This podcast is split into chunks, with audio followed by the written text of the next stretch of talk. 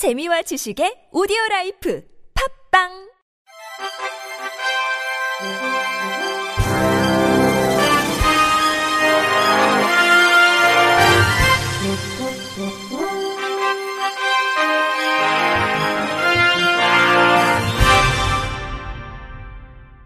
청취자 여러분 안녕하십니까?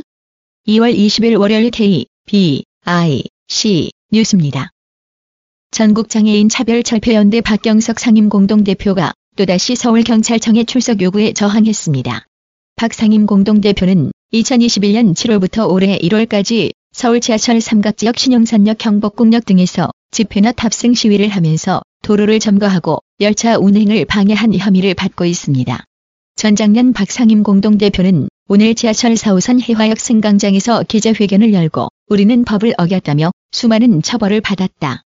그 처벌을 피해간 적도 없고 앞으로도 피해가지 않겠다면서 왜 국가는 법을 지키지 않냐? 고장애인 등 편의법 위반을 지적했습니다. 앞서 박 대표는 지난 16일 남대문 경찰서 수사과장으로부터 20일까지 출석해달라는 마지막 최종 통보를 받았지만 경찰청부터 장애인 등 편의법을 지켜라 다. 3월 국가재정전략회의에서 서울시 산하 전체 경찰서의 엘리베이터를 포함한 편의시설 전수조사와 설치 계획에 대한 예산이 반영된다면 자진 출두하겠다는 입장인 것으로 알려졌습니다. 한국장애인 자립생활센터 총연합회는 올해로 16회째 맞이하는 장애인 자립생활의 날을 기념하기 위해 다음 달 14일부터 15일까지 이틀간 경기도 화성시 소재 이북연수원에서 2023 자립생활 컨퍼런스를 개최합니다. 올해 컨퍼런스는 유엔 장애인 권리협약 이행과 자립생활의 적극적 조치를 주제로 작년 12월 비준된 유엔 장애인 권리협약 이행 속당면한 자립생활 과제에 대해 논의하며 장애인 권리에 대한 국제교역이 지역사회 장애인의 권리 역시 보장할 수 있도록 실질적인 변화를 촉구하고자 마련됐습니다. 14일에는 장애인 당사자의 자립생활을 위해 헌신하고 기여한 기관 및 개인에게 시상하는 2023 자립생활 대상 시상식이 진행됩니다. 이후 유엔 장애인 권리협약안의 자립생활 운동, 특히 탈시설 주거 개인 예산 활동 지원 일자리 동료 상담 자립생활 정부의 영역에서 자립생활계가 나아가야 할 방향을 모색하는 전체 회의가 이어집니다. 15일에는 자립생활센터의 지역사회 전달 체계 활성화를 위한 방안에 대해 논의하며 지역사회뿐만 아니라 나아가 아시아 태평양 자립생활연대의 필요성에 대해 논의하는 분과회의가 열립니다. 아름다운 재단이 장애물 없는 생활환경시민연대와 함께 모든 어린이가 장애 여부와 관계없이 자유롭게 이용할 수 있는 놀이터를 만들기 위한 무장애 실내 놀이터 매뉴얼을 발간했다고 밝혔습니다. 무장애 실내 놀이터란 장애인의 접근성을 보장할 뿐만 아니라 제도 및 인식 개선을 통해 장애 여부와 관계없이 모두가 어우러질 수 있는 환경을 보장한 놀이터를 말합니다. 매뉴얼은 장애에 대한 이해를 돕고 무장애 실내 놀이터 설계 기준을 안내하는 것을 골자로 특히 장애아동과 비장애아동, 장애인 보호자와 비장애인 보호자 등 다양한 관점에서 실내 놀이터를 어떻게 바라보고 있는지 설문조사와 심층 인터뷰를 진행하고 다양한 놀이터 사례를 제시하며 사용자 관점을 담기 위해 노력했습니다. 또 실내 놀이터 항목별 무장애 설계 기준을 제시했는데 보조기구를 사용하는 이용자를 위해 단차를 제거하고 통로의 폭을 최소 1.2m 이상 확보해야 한다는 등의 기본적인 내용을 포함해 장애아동이 신체 가동 범위에 따른 기구별 설계 기준을 안내했습니다. 프로그로는 공공시설 조성 시 필요한 장애물 없는 생활환경 인증 기준을 실내 놀이터에 맞춰 제안해 공공형 실내 놀이터 조성을 염두에 둔 독자에게 실질적 도움이 되고자 했습니다.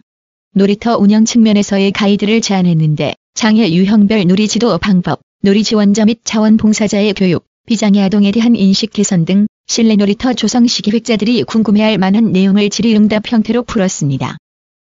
한국장애인재활협회는 지난 14일과 15일 경기도 양평 코바코 연수원에서 청년 보람 회원 및 대학 장애인권 자치단체 청년 리더 42명과 함께 2023 청년 보람 청년 리더십 워크숍 더 나누고파를 개최했습니다.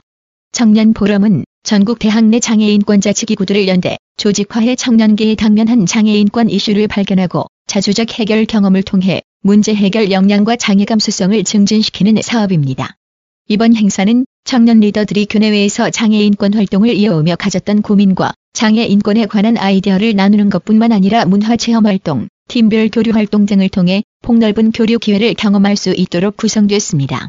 청년 보람 안승준, 운영위원장은 학내 장애인식 개선 부스 운영, 배리어 프리 축제 문화 도입, 학교 상권 접근성 개선 등 학내외 인권 개선을 위해 구체적 사례를 발굴하고 개선 활동을 적극적으로 이끌어가는 장애 비장애 청년들에게 감사하다고 말했습니다.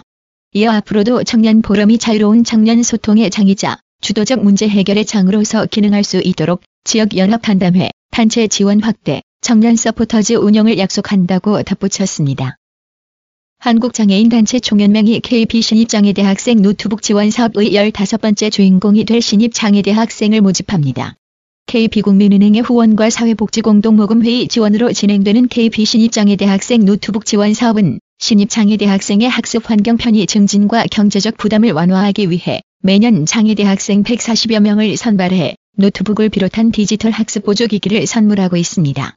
올해 15주년을 맞이한 KB 신입장애 대학생 노트북 지원 사업은 2009년 시작해 현재까지 1743명의 장애 대학생에게 노트북을 전달했으며 올해도 135명의 새 출발을 지원합니다. 올해 3월 국내 일반 대학교 혹은 전문대학에 입학 예정인 장애 대학생이면 누구나 신청 가능하며 다음 달 16일 오후 1시까지 한국장총 홈페이지 협력 and 나눔 메뉴를 통해서 신청할 수 있습니다. 한국장총은 이날까지 모집된 학생의 진로 구체성, 노트북 활용 계획 등을 심사해 같은 달 31일 학생을 선정하고 고사양 노트북과 신청자에 따라 스크린 리더 혹은 트랙볼 마우스 등이 4월 셋째 주에 전달될 예정입니다. 일산 장애인 자립생활센터가 지역사회 변화를 도모하고 장애인의 완전한 사회 참여를 실현하기 위해 고양시 권익옹호 기자단 두드림 7기 단원을 모집합니다. 장애 당사자로 구성된 두드림 기자단 7기는 고양시 관내 장애인 편의시설을 모니터링하고 직접 민원을 제기하는 과정을 통해 문제의식을 고취해 주도적으로 개선 활동을 하는 활동가 모임입니다. 올해는 공공기관, 문화축제, 교통수단, 일상생활에 필요한 편의시설을 모니터링하고 이에 대한 개선 활동을 통해 장애인의 접근성을 확보하며 자립생활 실현을 위한 환경을 구축하게 됩니다. 본격 활동 전 워크숍을 진행해 자립생활 운동, 자립생활센터의 역할과 권익옹호 활동의 필요성을 교육하고 모니터링 활동을 시작합니다. 또 활동 시 센터 프로그램에 우선 참여할 기회와 소정의 활동비 제공 등 혜택도 주어집니다. 모집 인원은 4명이며 권익옹호 활동에 관심이 있는 고양시 거주 장애인 당사자면 일산 IL센터 누리집에서 신청서를 내려받아 전자우편이나 팩스로 다음 달 10일까지 하면 됩니다. 이상으로 2월 20일 월요일 급익 뉴스를 마칩니다. 지금까지 제작의 이창훈, 진행의 유미였습니다. 고맙습니다. K, B, I, C